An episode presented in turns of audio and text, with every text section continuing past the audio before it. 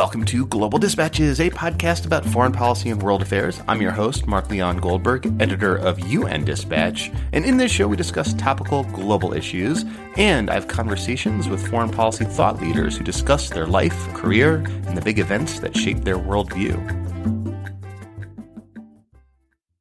The UN General Assembly kicks into high gear this week as world leaders flock to New York for the annual UN Summit.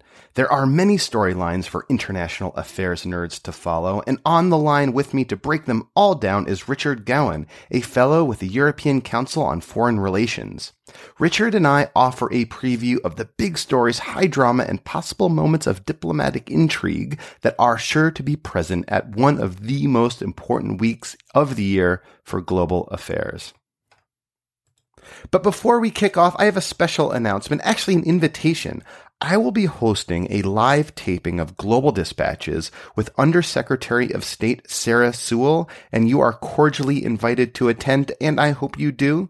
She is the highest ranking State Department official dealing with human rights, terrorism, refugees, and other issues related to civilian security, rights, and democracy, and it should be a fantastic conversation that will include some audience participation. The event is organized in conjunction with the group Young young professionals in foreign policy, and it's being held in New York on Wednesday, September 21st at 7 p.m. at the SLC Conference Center, which is at 15 West 39th Street, which is near Bryant Park. So for those of you in the New York area, please come by, and if you are planning to attend, you can RSVP at ypfp.org, and I'll also post a link on globaldispatchespodcast.com. And one last thing before we start. We are still in fundraising mode this month of September, just a few weeks left. And frankly, I, I, need more support. If you have thought about making a gift, making a contribution, uh, just pull the trigger. I need it. Um, I want to be able to keep consistently putting out this kind of content, this kind of high quality content twice a week, every week, and I need your support to do it. Think of it. There is no podcast out there like this that covers these issues in the way that I cover them. And I need your help to keep doing it. So please go to globaldispatchespodcast.com or click the link in the description field of this podcast episode if you're listening on iTunes. Thank you so much. And now here is Richard Gowan, and it's a fun conversation about UNGA. Looking for a trustworthy podcast to bring you unfiltered viewpoints and experiences on global health? Tune into Global Health Matters, the podcast that connects silos and amplifies diverse voices to give you a holistic picture. Each month, Dr. Garry Aslanyan from the World Health Organization hosts discussions with guests spanning former ministers of health, award winning journalists and authors, and frontline public health workers. Join listeners from across 180 countries for an exciting season 4 launching in June. Global Health Matters is available on Apple Podcasts, Spotify, and YouTube. I think there are three really interesting storylines. Uh, the first is whether the General Assembly can make any real progress in getting assistance to refugees and the refugee crisis is the the top substantive uh, point of discussion for leaders uh, meeting in New York. But behind the scenes, there are two more storylines that are interesting. One is about goodbyes. Uh, Ban Ki moon is saying goodbye after 10 years as Secretary General, and President Obama is giving his farewell address to the General Assembly. So there's going to be a sense of leaders looking at their legacies and reviewing how the world has transformed over a decade. And then, in addition to that, there is the question of who will replace Ban Ki moon. And that third storyline is for UN geeks like you and me, perhaps the most interesting because the race to be the next Secretary General uh, has become extremely contentious. Mm-hmm. Uh, and we have a couple of very strong candidates butting heads very, very hard right now. And we won't see the conclusion of that during the General Assembly, but it's going to be a major talking point. So let's geek it out a, a little bit and talk about that last uh, that that last bit, the race to replace Ban Ki-moon, whose term expires at the end of the year. As you said at the outset, this is his final uh, UNGA, uh, which he's presiding as Secretary General. And in the months leading up to this moment, there have been a series, I believe at this point, four straw polls uh, conducted by the uh, Security Council to decide who should replace him. Uh, these straw polls have not been uh, definitive or conclusive, although a few leaders have emerged. Uh, what kind of behind the scenes diplomating do you see taking place in regards to choosing the successor to Ban Ki moon? Well, it's worth saying that there are currently, I think, nine candidates still running, mm-hmm. but uh, one candidate in the race has stood out throughout the process, and that is the former Portuguese Prime Minister Antonio Guterres, who's also the former head of the UN Refugee Agency. Exactly, and, and comes from UNHCR with a, a very strong uh, reputation as both a, a manager and a, an operational uh, thinker. Now, Guterres has led uh, by differing degrees, but clear degrees in every single one of the four straw polls to date. Mm-hmm. And he enjoys widespread support not only in uh, the Security Council, but actually more generally out amongst the mm-hmm.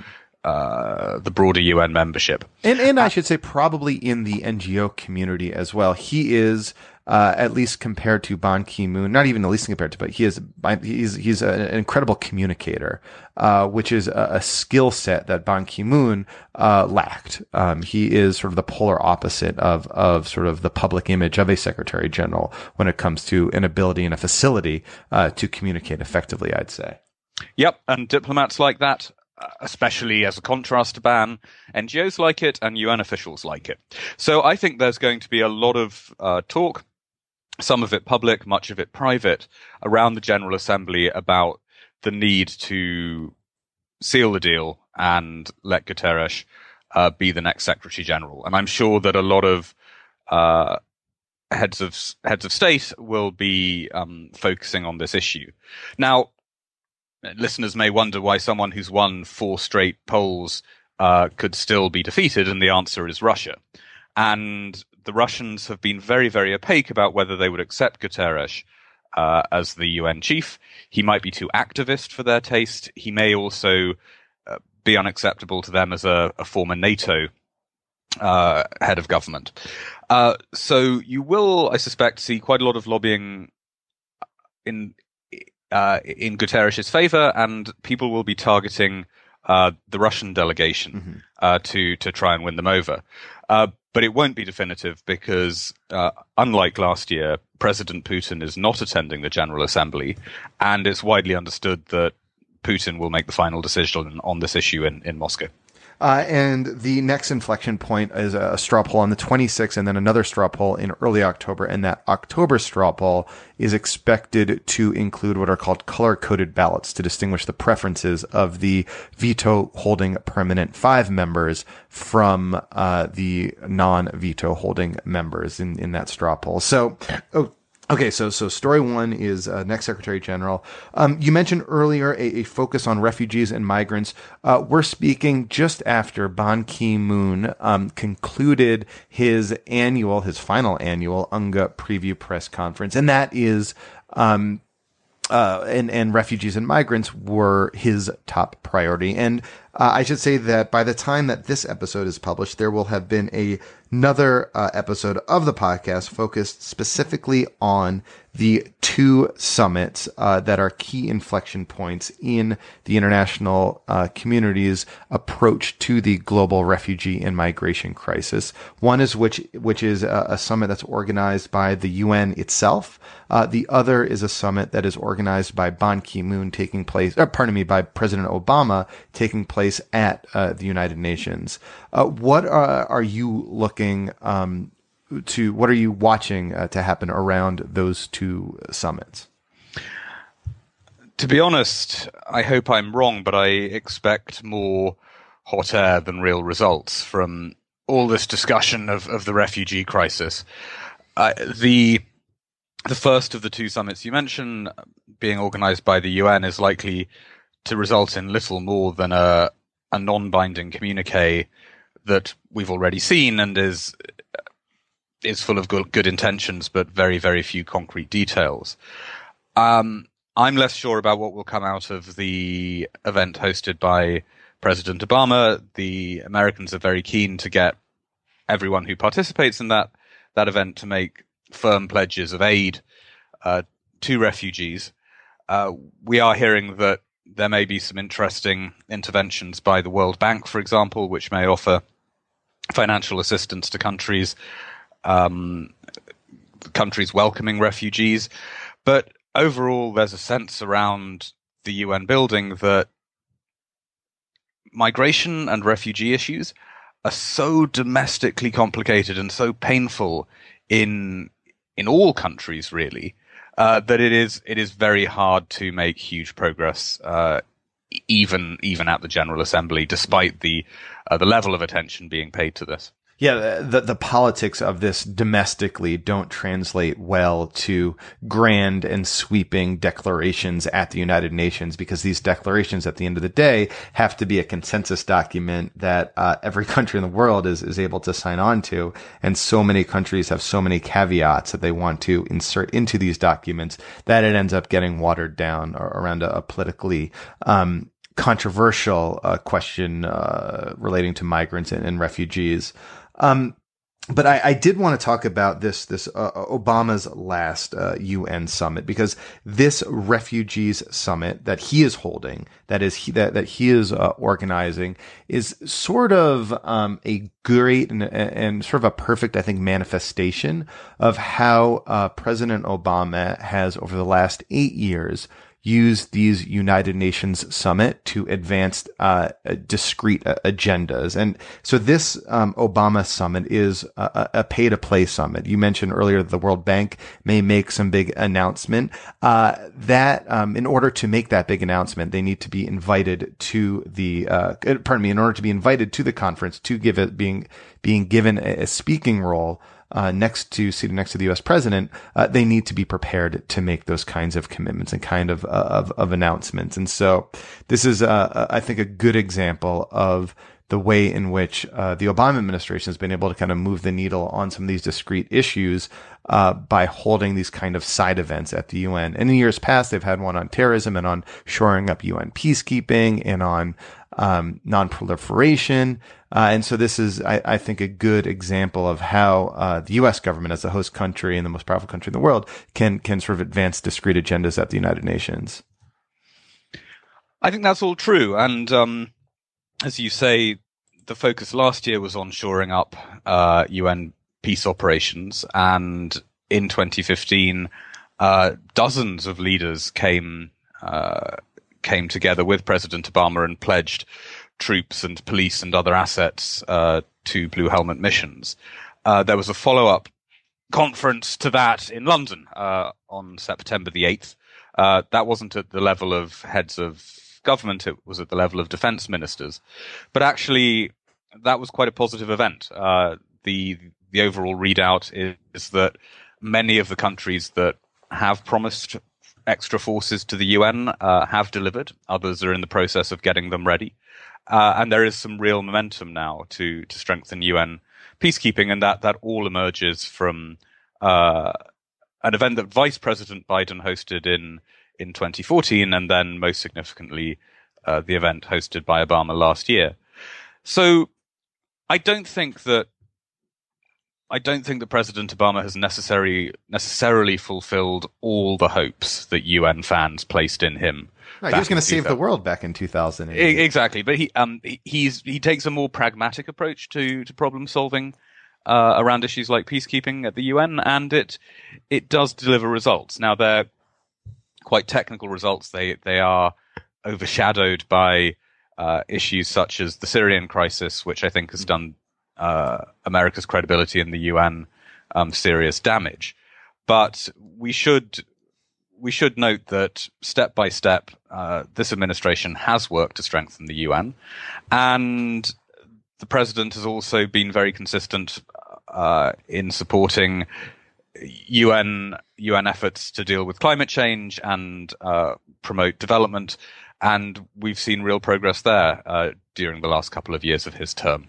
So yeah, I mean, it, it is worth, I think, dwelling on the fact that yeah. the America's stock coming into uh, 2008 at the end of the Bush administration was exceedingly low at the United Nations, uh, and that there was this great deal of of hope that the Obama administration would really turn things around and provide the kind of of leadership that helps the UN run effectively. I think Kofi Annan has has this good quote that you know when America leads and the UN follows, there's really like no global problem that can go unsolved. Um, and so there was this, this really, I think, great expectation. Some of it's been fulfilled, but as you said earlier, um, you know, there has been uh, also some like hard realities that these expectations have run hard uh, uh against. But, um, when you look at it, I think historically, perhaps the Obama administration's most lasting contribution to the UN system was basically restoring confidence and, and faith in American leadership at the UN. I think that is 75% true. I mean, as, as I say, I think that uh, the president followed very consistent strategies on, on climate change uh, as a priority, development as a somewhat lower priority, but nonetheless um, as a significant issue for his administration. And, you know, the difference between today and, and 10 years ago when John Bolton was the US ambassador to the UN and was doing his best to wreck the organization from within is, is immense. Uh, and Obama deserves credit for that. I think though that the administration has been profoundly frustrated by uh, the difficulties of making any progress on Syria in the Security Council. Mm-hmm. Um, it's also been very frustrated by how difficult it is to uh, really get UN peacekeeping forces to step up and um, protect civilians with the use of force in places like South Sudan. And so, although we have seen some some progress on uh, on the peacekeeping reform front, as I say, uh, I think that Obama will leave office feeling very mixed. Uh, I think very mixed emotions about the uh, the UN's performance as a security organization during his term, and I would expect him to emphasize that in his farewell speech uh, to the General Assembly. I think that in past years we've seen Obama give pretty tough messages uh, to other nations at the General Assembly. He's thwacked Russia um, pretty harshly for a couple of years now over Syria and Ukraine, and I imagine that we will see him really preaching to other leaders uh, this year about the need to take multilateralism more seriously, uh, because he has been so disappointed um, uh, so many times uh, by the UN's performance. See, I actually expect his his speech to be something of, of a victory lap. Um, I, I don't expect him to gloss over the difficulties that you just described, but I have to imagine uh, that he will use this speech to sort of shore up his his global legacy, particularly in regards to climate change and sustainable uh, development, um, among other things. I, I think there will be a lot of uh, positive discussion uh, a lot of positive phrases from the president about those issues, and I'm sure we will return to some of his other greatest hits, like the Iran deal, which is one case where uh, the Security Council actually has worked roughly as the US would like. But I do think there will be a um, I, I, do think there will be a note of warning uh, running through his speech as well, and uh, we've also heard the president in in recent weeks talk more and more bluntly about the threat of climate change, and I would imagine that's going to be another area where he will will warn other leaders to to live up to their commitments um, in in the years ahead once once he's gone. And, and on climate change, one of the highlights of of this uh, week uh, will be a ratification ceremony. Uh, I believe on September twenty first in which uh, governments are expected to, and I love this term, deposit their instruments of ratification uh, of the Paris Climate uh, Agreement. Um, and uh, this is, is I, I, said, one of, of the highlights of the uh, you know environmental community and, and more broadly, like you know, humanity is is looking forward to. Um, just so so listeners are aware, you know, the the Paris Agreement was agreed upon uh, last December. There was a big signing ceremony at the United Nations uh, a few months later, uh, and since that signing ceremony, several countries have ratified the agreement. Uh, most notably, the United States and China uh, ratified it in a joint ceremony at the ASEAN uh, conference earlier this month. Uh, and uh, earlier this week, uh, we're recording this on Wednesday, the 14th, um, Brazil uh, said that it intended to ratify the, the Paris Agreement, which is a, a big boon. And for the Paris Agreement to actually formally enter into force, something like 55 countries representing 55% of global emissions need to ratify it. And so it's not expected that that threshold will necessarily be met at this ratification ceremony uh, on the sidelines of the UN General Assembly next week, uh, but uh, it will likely provide some some pretty important momentum towards the entry into force of the Paris Agreement before the end of the year, which is most people's hopes, I'd say. I think so. I think there's a a real push to uh, get this process completed not merely before the end of the year, but if possible before the US elections. Because if uh, President Trump were to win the elections, you might suddenly see uh, a lot of countries start to question whether they should bother to ratify this thing. Um, and I think Ban Ki-moon and others have really been been pushing uh, uh states to speed up the ratification process.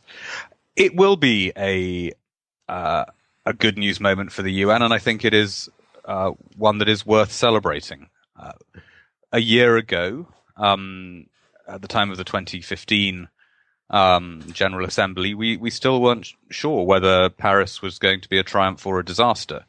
The fact that, largely thanks to French leadership um, and also US and Chinese leadership, the, the Paris climate discussions in December 2015 was a success was a, an immense shot in the arm for for all believers in in multilateral cooperation.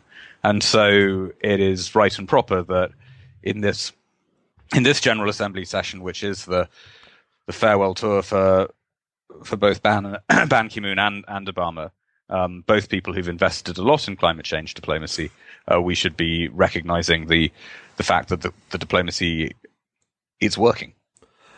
Um, one other issue that we haven't really delved too deeply into uh, is is Syria, uh, which I know will be a topic of discussion at at the UN General Assembly.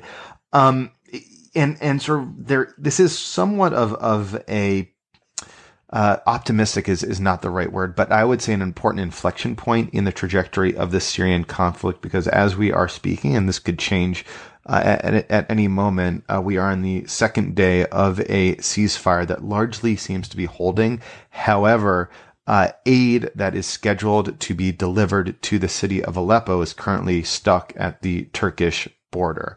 Um, this is, I think, just the latest manifestation of international um, the the this, the fitting uh, way or the the fleeting way in which the UN and the international community has been addressing the the Syria crisis. Uh, do you expect at uh, you know in any bilateral meetings or in any sort of official forum at the UN during uh, the UN summit there to be like how how do you expect the Syria crisis to manifest itself in in conversations in New York next week?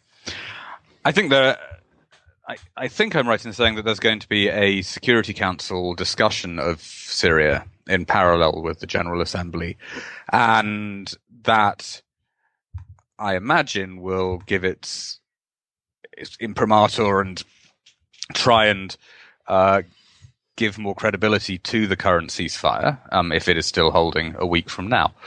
Um, the the reality is that although the UN uh, is out on the front lines trying to deliver aid in Syria, and although the UN technically provides the framework for um, mediation efforts over Syria, uh, the real political work is now almost entirely being done bilaterally between uh, the US and Russia, um, much to the chagrin um, of of many Arab uh, powers. and so whatever is said in New York is is really only um, giving some legitimacy to uh, to whatever Secretary of State John Kerry and uh, Foreign Minister Sergei Lavrov have managed to put together so far. I think that we are sadly likely to see a cycle with this ceasefire in Syria, very similar to past cases, where a a period of relative calm um, will be followed by a gradual return to violence and possibly even a worsening of violence. There is not very much that the Security Council uh, can do about that, given its current internal political divisions. Um, and finally, you mentioned, uh, and, and we've talked about this before, that this being Ban Ki moon's final uh, farewell Unga. Mm-hmm. I guess how um, do you expect him to sort of carry himself in, in this final Unga in terms of um, in what ways is he going to try to um, express what his legacy ought to be or or should be throughout the the week? Well, I think we've touched on a lot of the um, uh, the themes that Ban is going to to raise already. He he will talk about climate change, and I think he's justified in doing so because. Mm-hmm uh, as as you know, um, I am a inveterate critic of of Ban Ki Moon. Um, I think he's been a, a, weak leader of the UN in in many ways, but I would say that one area where I feel he's been dogged uh, and consistent throughout his time in office has been in um, pushing for diplomatic progress on climate change. Uh, he came into office emphasizing climate change, even though 10 years ago, you still had a Republican administration in the US that was profoundly skeptical over climate diplomacy. Uh, then, after 2009 and the failure of the Copenhagen uh, climate summit, Ban was one of the first leaders to get out on the road arguing that uh, the UN needed to pick itself up and keep going on, on climate change diplomacy.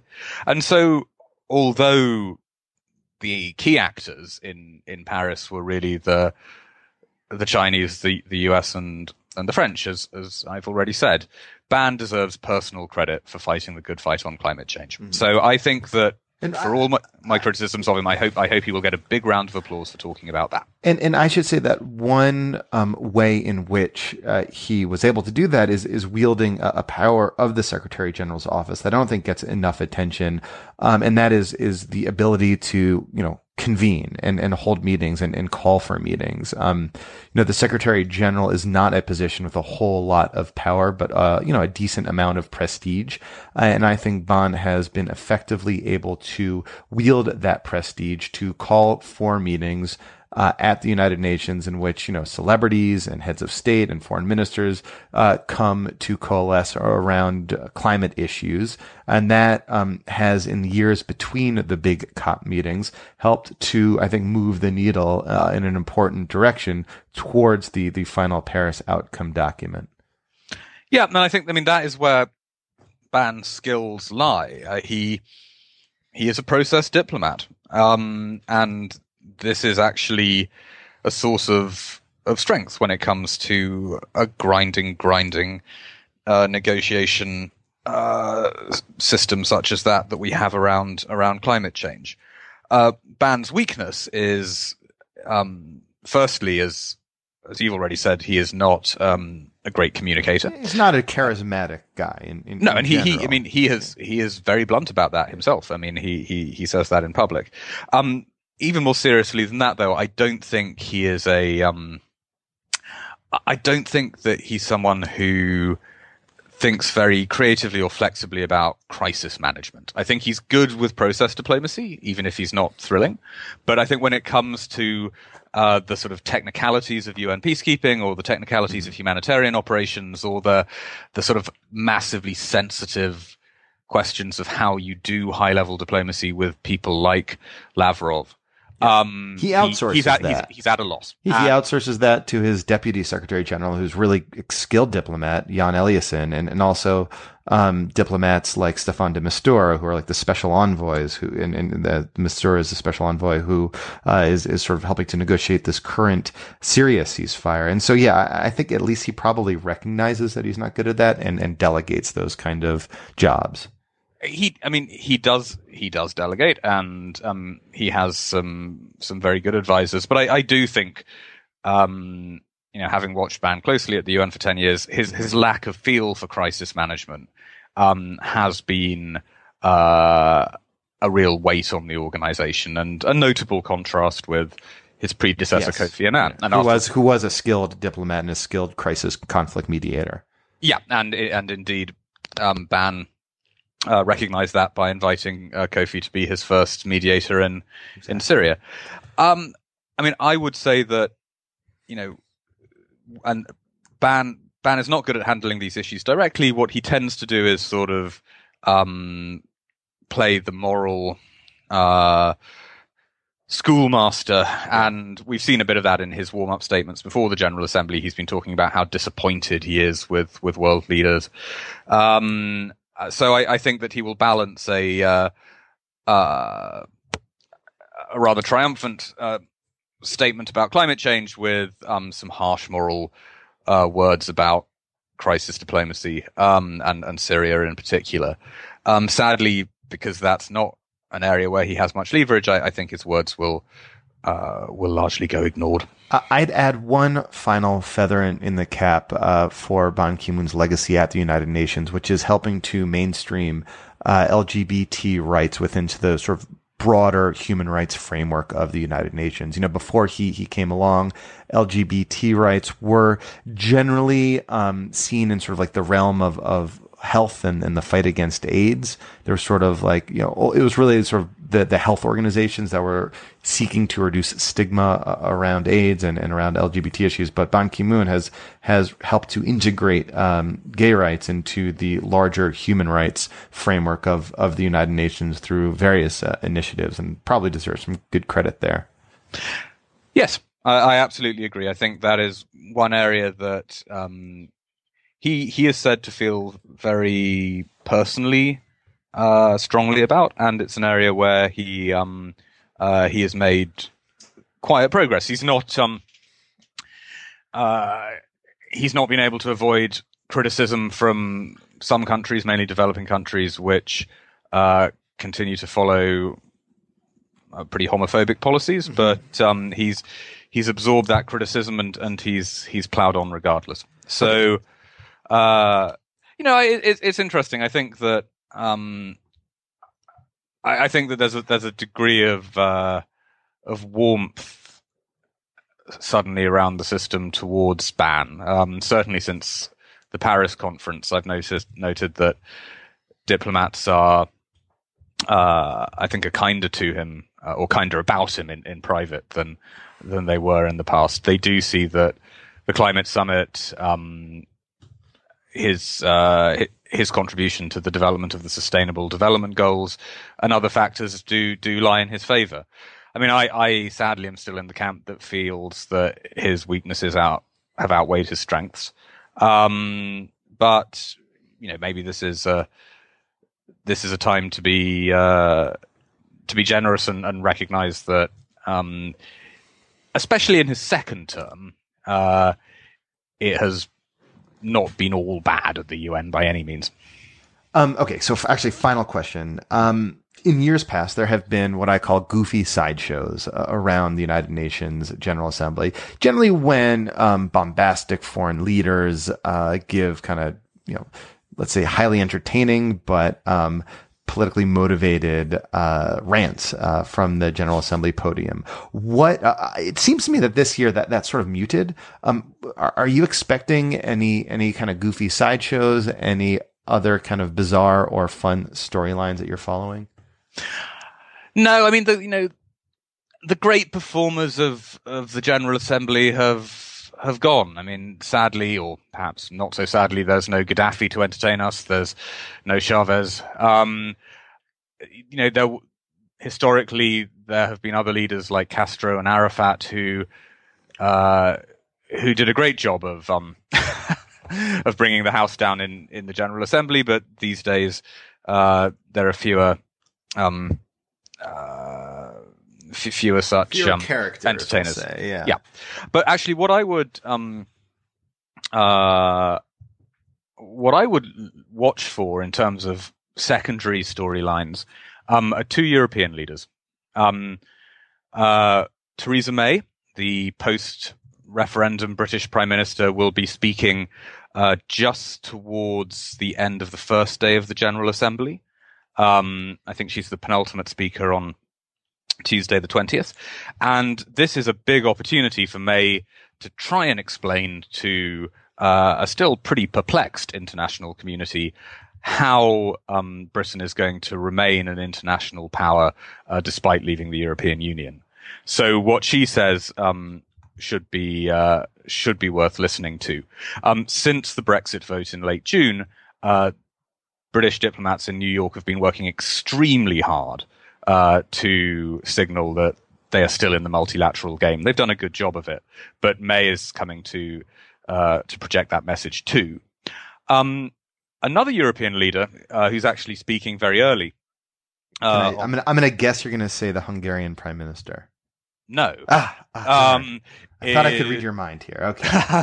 no, it's it's it's President Hollande from France. Ah, okay. Because we should remember that this is um uh this is also potentially Hollande's valedictory moment um at the General Assembly. Uh, we have um uh elections looming in France, and um Hollande's uh own popularity is is is dire at home. He's and always been so, more popular at the UN than in France, as far as I can tell. Yeah, and, and this this is a big um, uh, a big moment for him because it, he'll be there on the world stage and he will receive a huge amount of applause, quite rightly for um, France's role in the climate change deal. So you know, Hollande will really be there trying to show his domestic audience that um, he uh, he is a big beast in the UN system, and and he is. He's actually uh, strangely, he does have um, uh, a uh, an extra degree of charisma in New York that he, he doesn't seem to have um, when he's dealing with a domestic audience. So watch watch Hollande because he he is going to be in campaign mode. So watch Hollande, watch May. Um, one more person um, who uh, I think may well bring the house down is um, currently slated to be the final speaker on um, uh, on Monday, and that is Prime Minister Trudeau from Canada. Nice. Um, the everyone loves him. Swoon, the, the darling of the international system, and um, I'm sure he's going to come and uh, give a, a, rousing speech um, about uh, uh about how he has brought Canada back into the UN fold. He's and, he's sending Canadian troops on peacekeeping missions, and so. He, and as I say, it's worth noting that Montreal is host uh, on Saturday the seventeenth to the replenishment of the Global Fund to fight AIDS, tuberculosis, and malaria. Uh, and Canada has significantly increased the amount of money that it is uh, contributing to that cause. And so that's you know that that I think is something legitimate to which he can point uh, for uh, to to Canada sort of re-entering uh, the world stage and re um, capturing the liberal internationalist leadership role that it historically has enjoyed. Yeah. Um, so uh, so in you know in a in a period when some some long time uh, leaders within the UN are, are saying farewell. Um, Trudeau is, is here to say uh, say hello and assert his um, his his status on, on the UN stage. I mean, admittedly, a lot of people will be thinking of those photos that came out over the summer of him with no shirt on um, on the beaches of, of Canada, but uh, he will have a very serious message to sell as well. Nothing wrong with that. Okay, well, Richard, thank you so much. And how can people follow uh, you throughout the week on Twitter? Uh, yeah, I will be. Um, I'll be writing about the uh, the General Assembly for World Politics Review, where I have a um, a weekly column, uh, and I will be tweeting at Richard Gowan one. Um, uh, right. well, through the you. first couple of days. Well, I should say that um, yeah. while while I think this is all great fun, um, I I I think that the General Assembly is is is entertaining for one day, enjoyable for two days, and um, just excruciating after about three days. So uh, the tweets may fall off towards the end of the week. As always. Okay, well, Richard, thank you so much for your time, and as always, this is great. You're you're like a record holder in terms of repeat guests on on the show, so I appreciate it. Um, I I feel. Uh, I feel honored. I feel I feel I feel honored. Just, just just soak it in. Or you just can't get rid of me. All right. Okay. All take right. it. Well, I'll see you in New York. See you in New York. All right. Bye. All right. Thank you all for listening, and a great unga to you all. And again, please do come to the live taping. If you are in New York on Wednesday at 7 p.m., come come see me. Come visit us. I'd love to meet you, uh, and I'd love to have you be able to pose a question to Undersecretary of State Sarah Sewall. So so come on out. It should be fun. All right. Hope to see you there. Bye.